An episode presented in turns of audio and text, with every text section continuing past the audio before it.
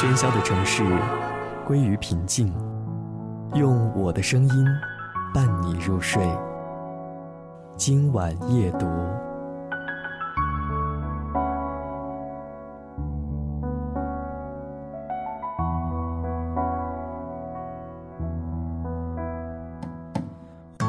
今晚的夜读和大家分享的文章题目叫做《慢是一种生活态度》。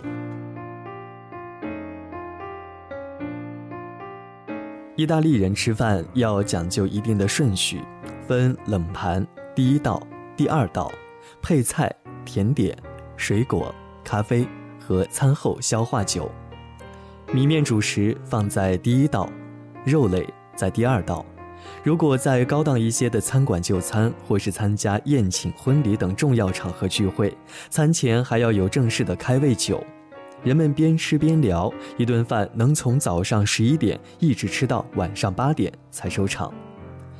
意大利人把通过吃来构建的社交生活看得极为重要，几乎不惜一切时间和金钱，借聚众吃饭的机会推销自我，笼络人际关系。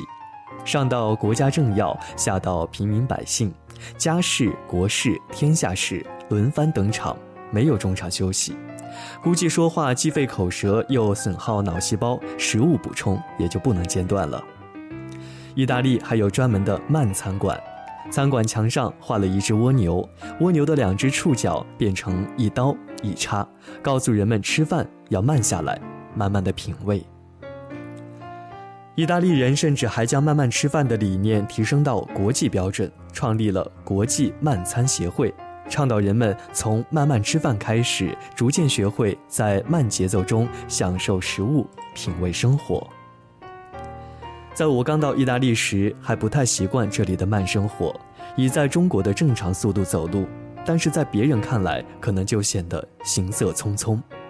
这时有个年轻人拿着秒表向我走过来，询问我有什么急事，为什么走得这么匆忙。原来这个人是慢生活艺术组织的成员，他们的工作就是手拿秒表观察路人，对走路过快的人开超速罚单。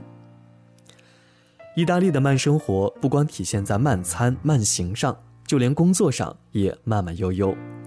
我所在的办公楼搞装修，厕所也在被装修的区域里。我对意大利人装修慢工出细活的准则早有耳闻。一般中国人用1天时间就能干完的活，意大利人则要用1个星期。我想，也许是意大利人更注重工程质量和美观程度吧。难怪意大利在文化古迹遗产保护和复原技术方面处于世界领先水平。办公楼数月没有厕所用，倒是乐坏了楼里的员工。借方便之机，大家纷纷跑出办公楼，到附近的酒吧喝咖啡。就算老板打电话来，也有了理由。酒吧老板也很高兴，甚至还多次请装修的小伙子喝免费咖啡，叫他再慢一点装。意大利式的慢，说白了是一种处事态度。无论处理工作还是生活中所有的事情，似乎都要像度假一样，没有时间和事情紧急程度的约束，随遇而安，跟着感觉走。一次，我同一位意大利同事被上级安排外出买东西，我们刚出了公司，同事先伸了个懒腰，眯着眼睛看了看暖暖的太阳，开始大赞天气多么好，太阳照在身上多么舒服等等，脚步也就自然地慢了下来。之后这位同事居然提议先去喝咖啡，慢慢地品完一杯咖啡，我们才向超市走去。买了东西付款时，没想到这位同事又跟收银员攀谈起来。